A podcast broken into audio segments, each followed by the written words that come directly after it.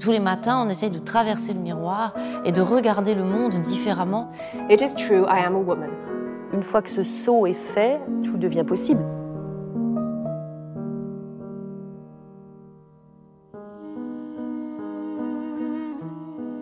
Hello, I'm Charlotte Casaraghi.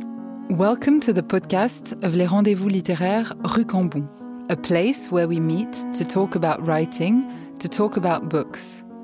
Let's meet women writers who have just taken their first step, the most decisive, the most difficult in the world of literature. How did their vocation call to them? What are their writing rituals? Who reads them and what do they read?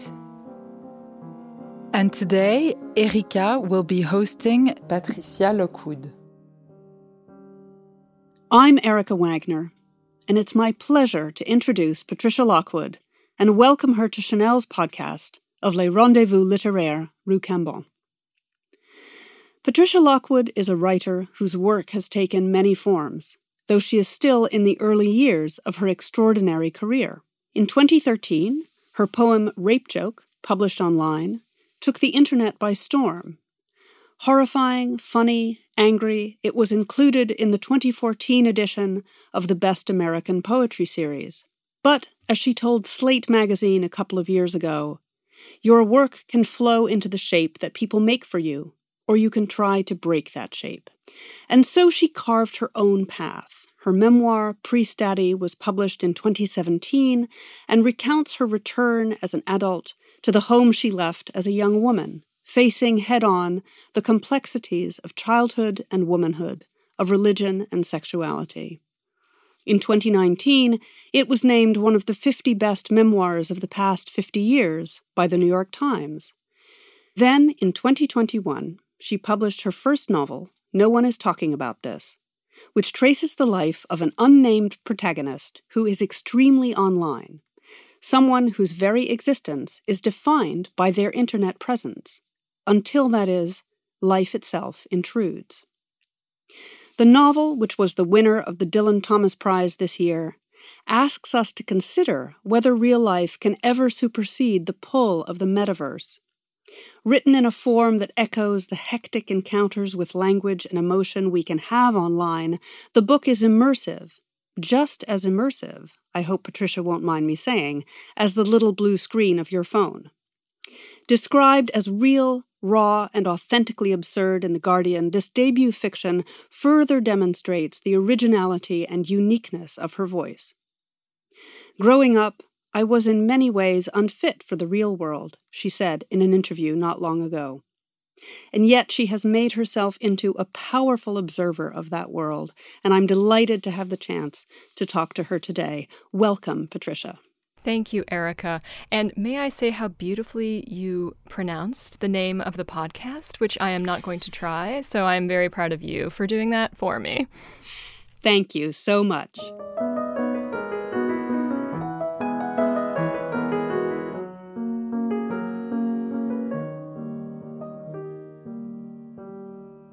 So, in the first part of this podcast, we are going to talk about your vocation as a writer. So, I'll ask you to tell me about your beginnings. When did you start writing? And I wonder if poetry was your first love. It was actually, yes. I was speaking with the wonderful makeup artist, Brittany, earlier, and she was asking when I got into it, and I couldn't remember an actual time. This is the kind of thing that they ask you in interviews so much that at some point you come up with a canned response, pretty much. And what I say is that I wrote a haiku in fifth grade that it was about a diamond drop of rain falling from a leaf. And then I knew that that was my vocation, that I was going to be a writer. But it was just something that was always with me, like the idea of God or something like that. Um, I grew up with the language of the Bible. I grew up with the language of the Catholic Church, of the liturgy, of religion. I think I was always drawn not just to elevated language, but to an elevated idea of the human role, of what I would be doing in life. Um, I thought of it vocationally.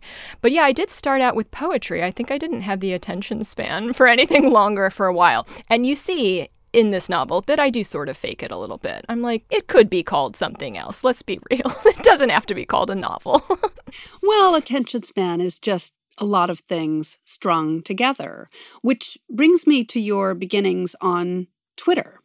Um, mm. What did it mean for you as a writer to have your work received online in the way it was? You gained this huge Twitter following early on for your, what I would call your sly observations. What did it mean to go viral in that way? It was interesting because the first thing that I really received attention for were my Twitter sexts, uh, which came about sort of in the Anthony Weiner era and were kind of fake sexts um, that were very surreal, sometimes involved cartoon mascots, uh, that sort of thing.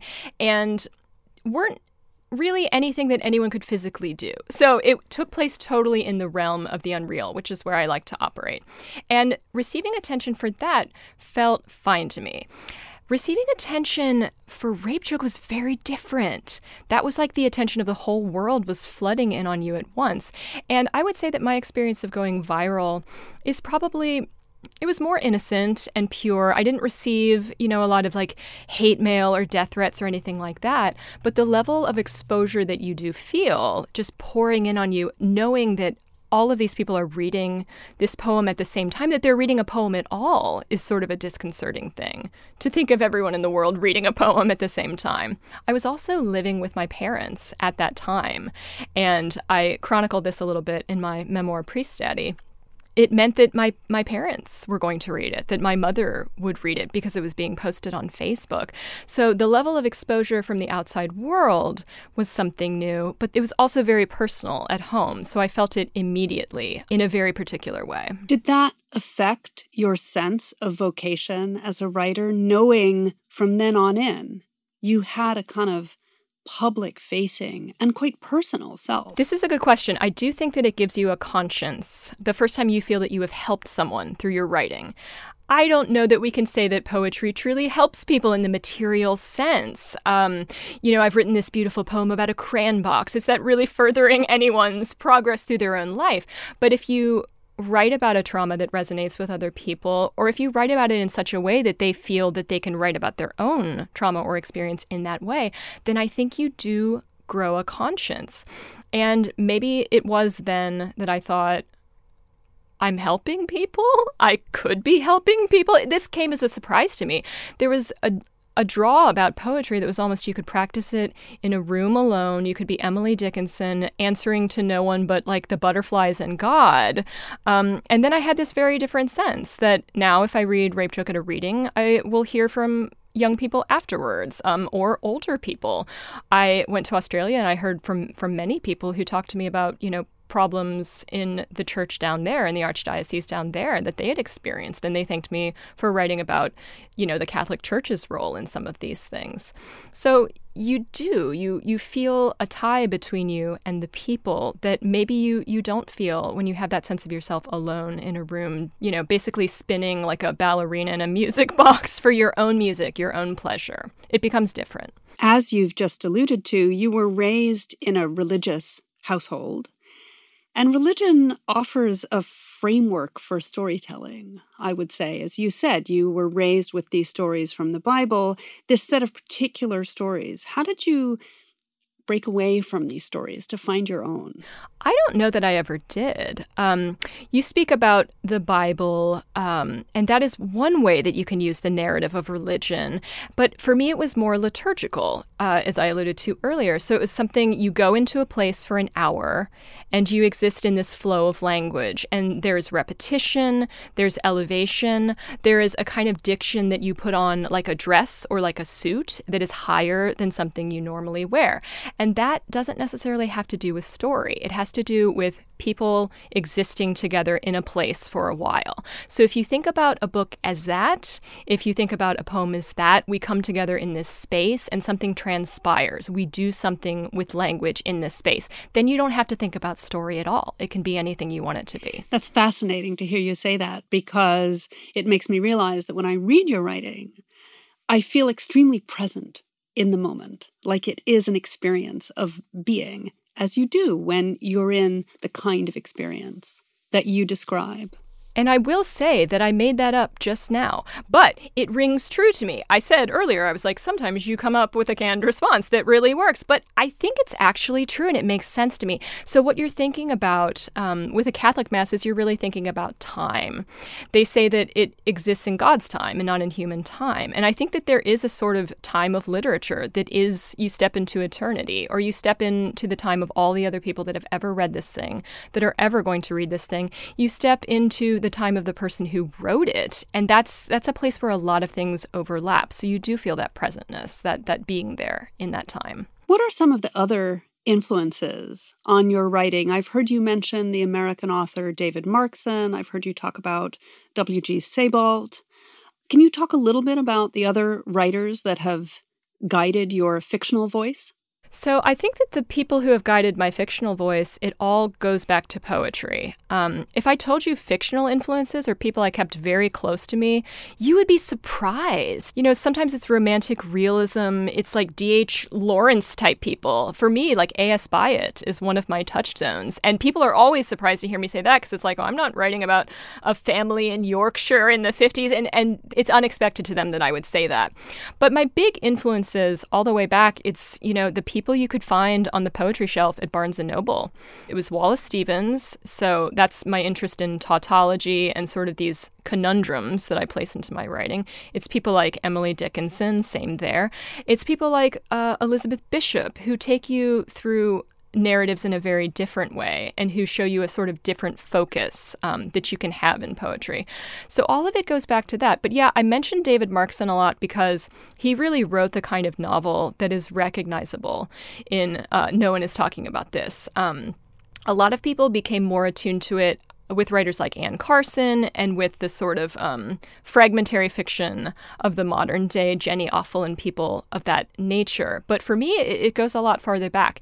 And it goes back a little bit too to like the the German romantics, Lichtenberg, Peter Altenberg. It goes back to these people who wrote these little tiny microfictions that, again, could be called something else in the Lydia Davis way. She's like, some people call this a poem, I call it a story. You get to decide. Tell us about the publication process for No One is Talking About This. Did it change the way you thought about yourself as a writer to be perceived as a novelist?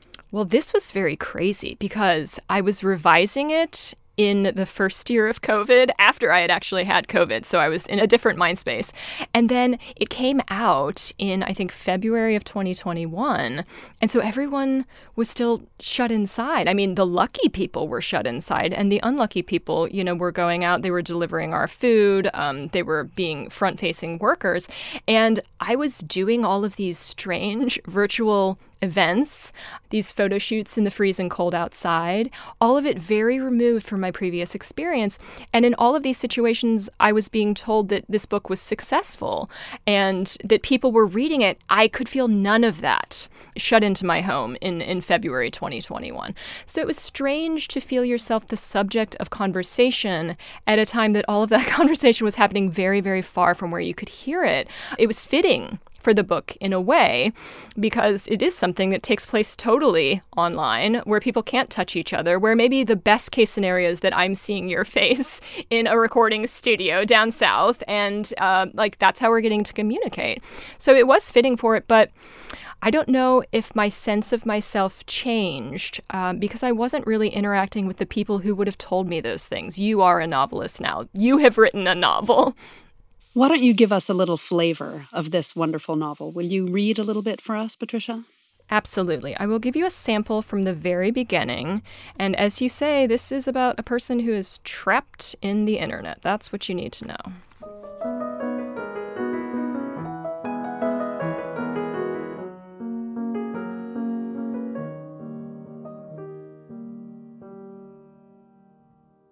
She opened the portal, and the mine met her more than halfway.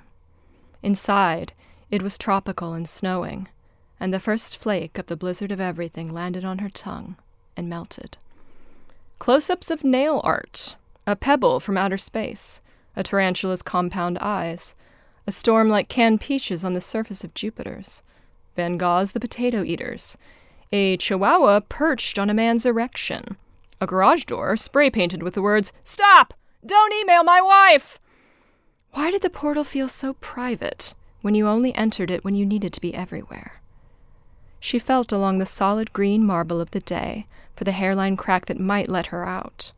This could not be forced. Outside, the air hung swagged, and the clouds sat in piles of couch stuffing, and in the south of the sky there was a tender spot where a rainbow wanted to happen. Then three sips of coffee, and a window opened. I'm convinced the world is getting too full, lol, her brother texted her, the one who obliterated himself at the end of every day with a personal comment called Fireball. Capitalism! It was important to hate it, even though it was how you got money. Slowly, slowly, she found herself moving toward a position so philosophical even Jesus couldn't have held it that she must hate capitalism while at the same time loving film montages set in department stores. Politics! The trouble was that they had a dictator now, which, according to some people, white, they had never had before. And according to other people, everyone else, they had only ever been having constantly since the beginning of the world. Her stupidity panicked her, as well as the way her voice now sounded when she talked to people who hadn't stopped being stupid yet. The problem was that the dictator was very funny, which had maybe always been true of all dictators. Absurdism, she thought. Suddenly, all those Russian novels where a man turns into a teaspoonful of blackberry jam at a country house began to make sense.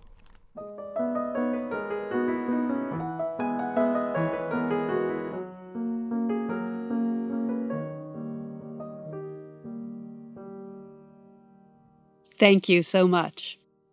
Now I'd like to turn to asking you a little bit about the process of your writing, how you get your writing out into the world. So tell us about your routine. You're speaking to me, I know you're in Savannah, Georgia. What's your writing setup? There. Well, I was saying to Brittany again when I was having my makeup done uh, that it's it's very strange to come to a recording studio and get dolled up and put on your big sweater with its sparkly buttons when normally you barely put clothes on for me personally, I you are lucky if you see me in clothes as I'm working.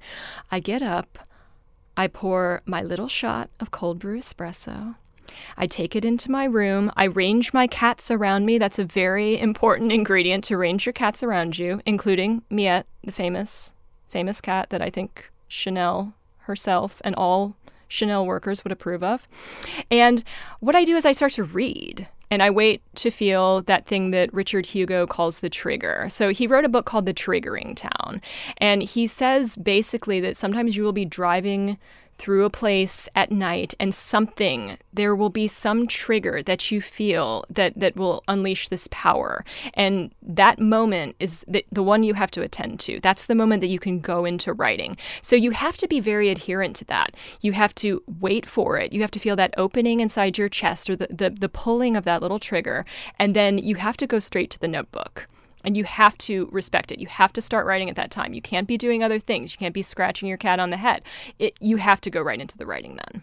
How do you manage the tension you've got with your writing time? Has your public life intruded on your ability to make space for your writing? Of course, you were saying when your novel was published, we were in a time of silence, but we're out in the world now. I wonder what's changed. It's true. I think it would have been different if I had been front facing all during that time. As it is, yes, you do get more communications from people, requests from blurbs, um, requests to read books, requests to write pieces.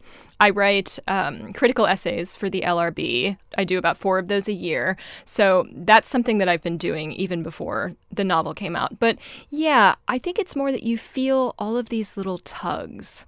If you wake up in the morning and you check your email first thing, then you're going to be thinking about those tugs instead of about your writing, about the book you're reading, about what you're supposed to be thinking about. So, yeah, the really important thing for me is just not to look at that stuff right away and preserve that space, that that square of morning time where I'm only thinking about what it is my vocation to do.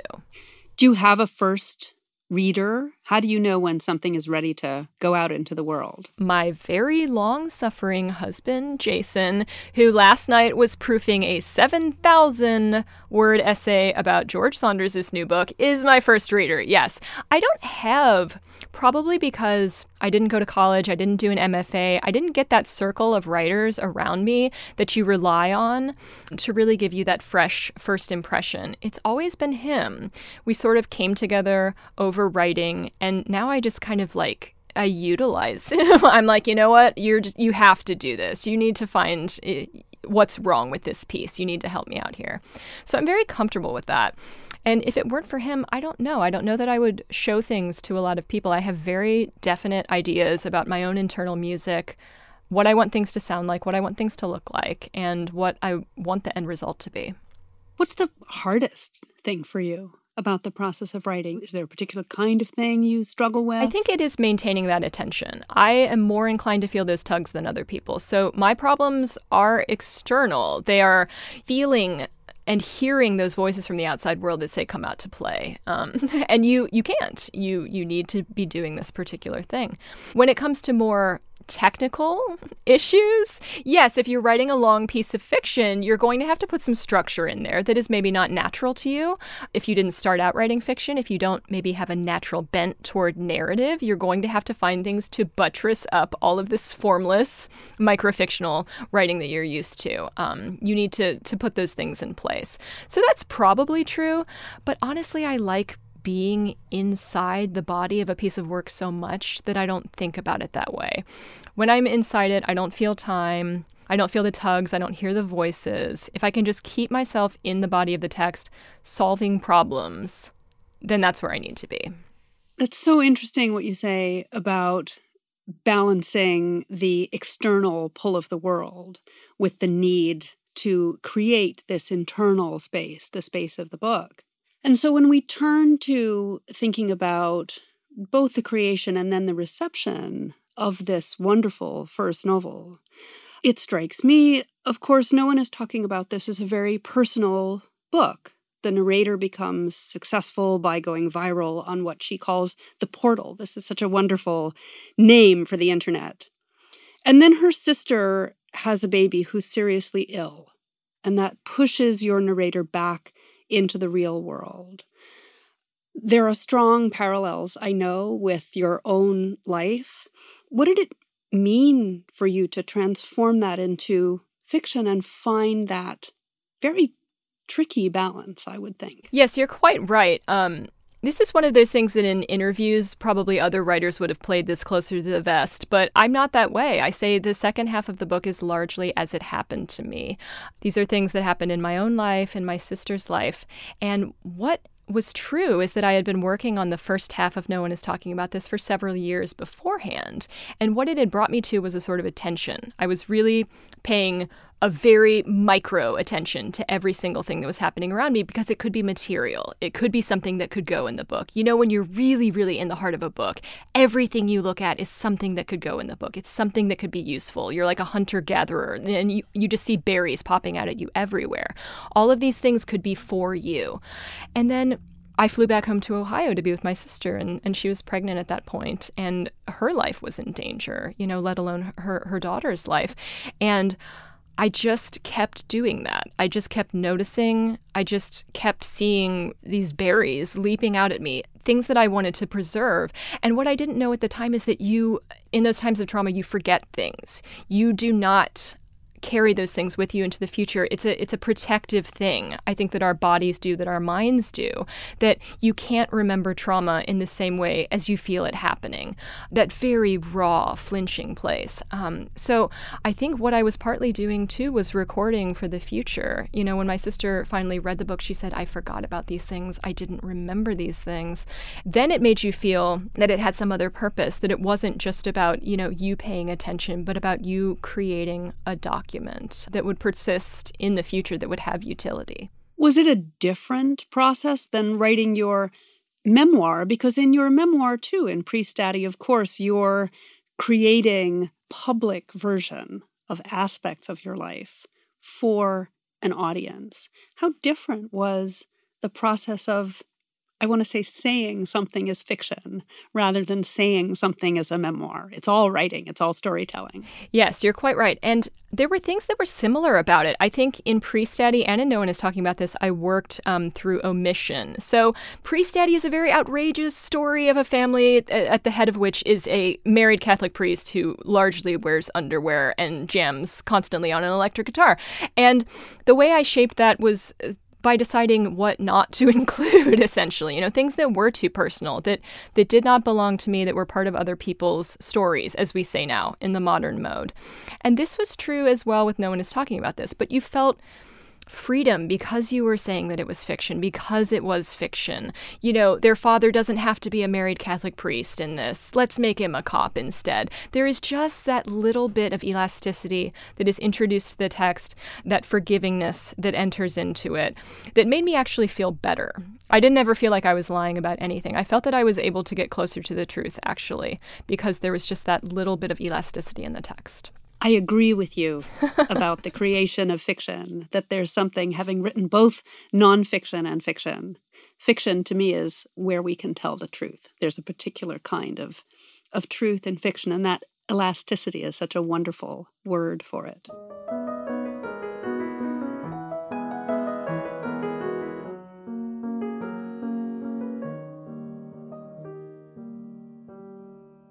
How important is the reception of your writing for you. You're now accustomed, I would guess, to to reaching an audience. Of course, when no one is talking about this was published, as you've said, you were in this vacuum. We were all in the COVID vacuum. But there were, of course, responses to the novel. What kind of responses did you get and what did they mean to you? Uh, the responses, institutional responses, were very, very positive, almost to the point that it made you afraid that they were coming for you, that soon they would be coming for you and they would be out for your blood. You can't listen to any of that and you can't give it any credence because you need to keep working. You need to keep working. And the only way to keep working is to feel just that little thing in the back of your mind that's like, you know, maybe maybe you haven't done anything in your life. maybe everything up to this point is is chaff and dross and you need to be focusing now on the thing that's that's going to to last that's going to be the immortal thing but what is important is you know hearing from other people i heard from a woman who just picked up my book in a bookstore and opened it to one page and, and saw the word Proteus, which is the name of the syndrome that the, the protagonist's niece has. And she thought, it can't be the same one because her brother had Proteus syndrome and had recently passed away. And it's such a rare occurrence in the world that she thought there was no way that I could be one of the other people in the world who had this experience. And when you hear from that person, that's important. Those are the things that you need to take to your heart. Um, and again, like let them give you a conscience if you want a conscience in your writing. Those are the things that will give it to you. It will not be plaudits, it will not be reviews, it will not be the critics either praising you or, again, next time coming for you, probably. You know, all of that is very changeable. It would be my inclination to never read reviews, but my husband, who loves praise, is constantly shouting lines of them from the other room to make sure that I hear at least a little bit. it's good that one of you loves praise. You certainly you certainly deserve it. I wonder if there's a different quality and laying aside the issue of your suspicion, which I think is correct, of praise from institutional sources. But there's a kind of immediacy to the responses we can get online versus responses to larger written texts. How do you navigate that space? Do you crave that immediate response? I wonder. Oh, no. no, this is the sort of thing the weeks after your book comes out and you just start seeing your name independent of anyone you know, just sort of being dropped in as a subject of conversation. You're like, now I know why Sally Rooney went offline. To be honest with you, people, like, go for it, Sally. It's strange and it's estranging, it's alienating. This was a place for play. This was the place where you felt this free creativity. And now you feel hampered on all sides by perhaps the sense that you're being watched, that you're being noticed, that people are talking about you behind closed doors, um, in other rooms of the internet. So that part is very strange. There was a period of time where I would go around to my usual like literary criticism haunts and I would read my usual essays and pieces and I would encounter my name, honestly, frequently. Just uh, I'm trying to read about, you know, the modernists and suddenly here pops the name. I'm trying to read this this analysis of the modern internet and here I'm being invoked. That's the sort of thing I think that you either learn to draw away from it or you become a little bit crazy. You buy into your own hype a little bit as a subject, as a topic, because that's not what you are. You're a human being. You are a citizen. You're no more than any other citizen. You need to keep that sense.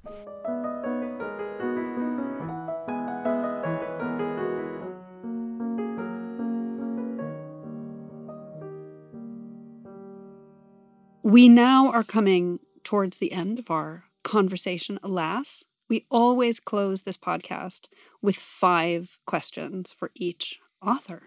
So I know these are coming as a surprise to you. and indeed, the first one is about surprise. So, what is the most surprising thing you've learned from being a writer? Oh, I think it's what I was talking about before that I can be helpful. I think of myself as such a consummately evil person that it's impossible to me that I could ever be helping other human beings. Part of this, again, is maybe growing up religious. You're going into confession every week and you're saying all the things that make you a dirty, filthy pig in your little sty. And to hear, I don't know, that, that there is some resonance in what you've written to someone else who is just merely going about their own life and encounters you as something that, that moves them along the path or that, that shines a light or that helps them in some way, that was surprising because, again, I just saw myself as a very evil person. None of the rest of us do. what would people be surprised to learn about you? That I am so evil, Erica, as I was telling you just now.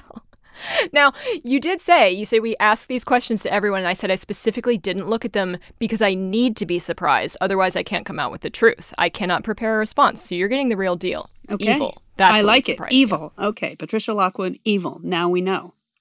what is your idea of perfect happiness? I hope you're going to answer this question with something really evil, I have to say. It's incredibly evil. Yes, it is to be, again, half clothed in my room, in the middle of the body of the text, in that perfect flow state where time does not exist, where you feel no tugs, you hear no voices, and you are just basically one with the pen. And you're moving all the little elements around, elements even more basic than words, syllables, letters, smaller than those things, atoms, you know, pica, just moving them around and letting them move together into the picture. What advice would you give to someone who wants to express their creativity? Wow, become evil. So the thing that has really helped me is again the evil thing. Um, you know, thinking of what we were talking about earlier, instead of needing to write a story, think about it as a place that you're going to. And maybe someone else will show up and maybe they won't. And in that place, you're just going to do what you want for a while. You're going to talk about what you want in the way that you want to. And if someone else shows up, that's fine. But if not, you're still going to be there doing your thing. In one word, how would you like to be remembered as a writer? And I'm going to take away evil. Can't can't have evil again.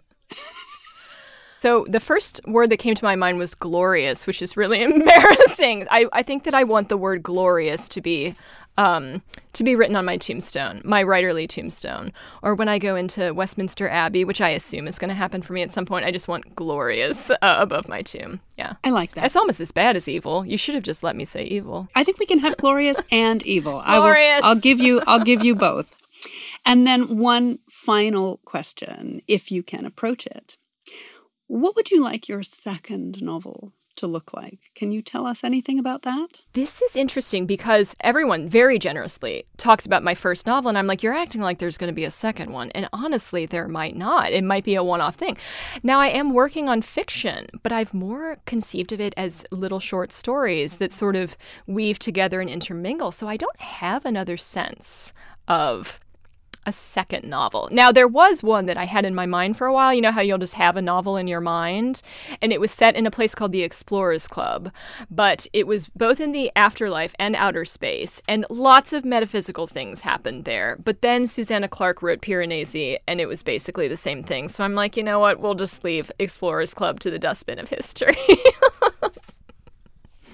Well, I know whatever we get next from you will be just wonderful.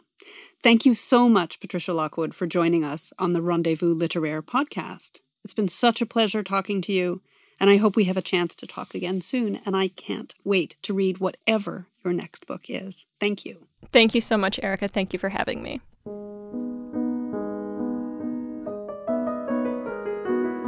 Thank you for listening to this episode of the Rendezvous Littéraire Rue Cambon podcast. To discover more about it, you will find images, links, and references on the Chanel website. À bientôt!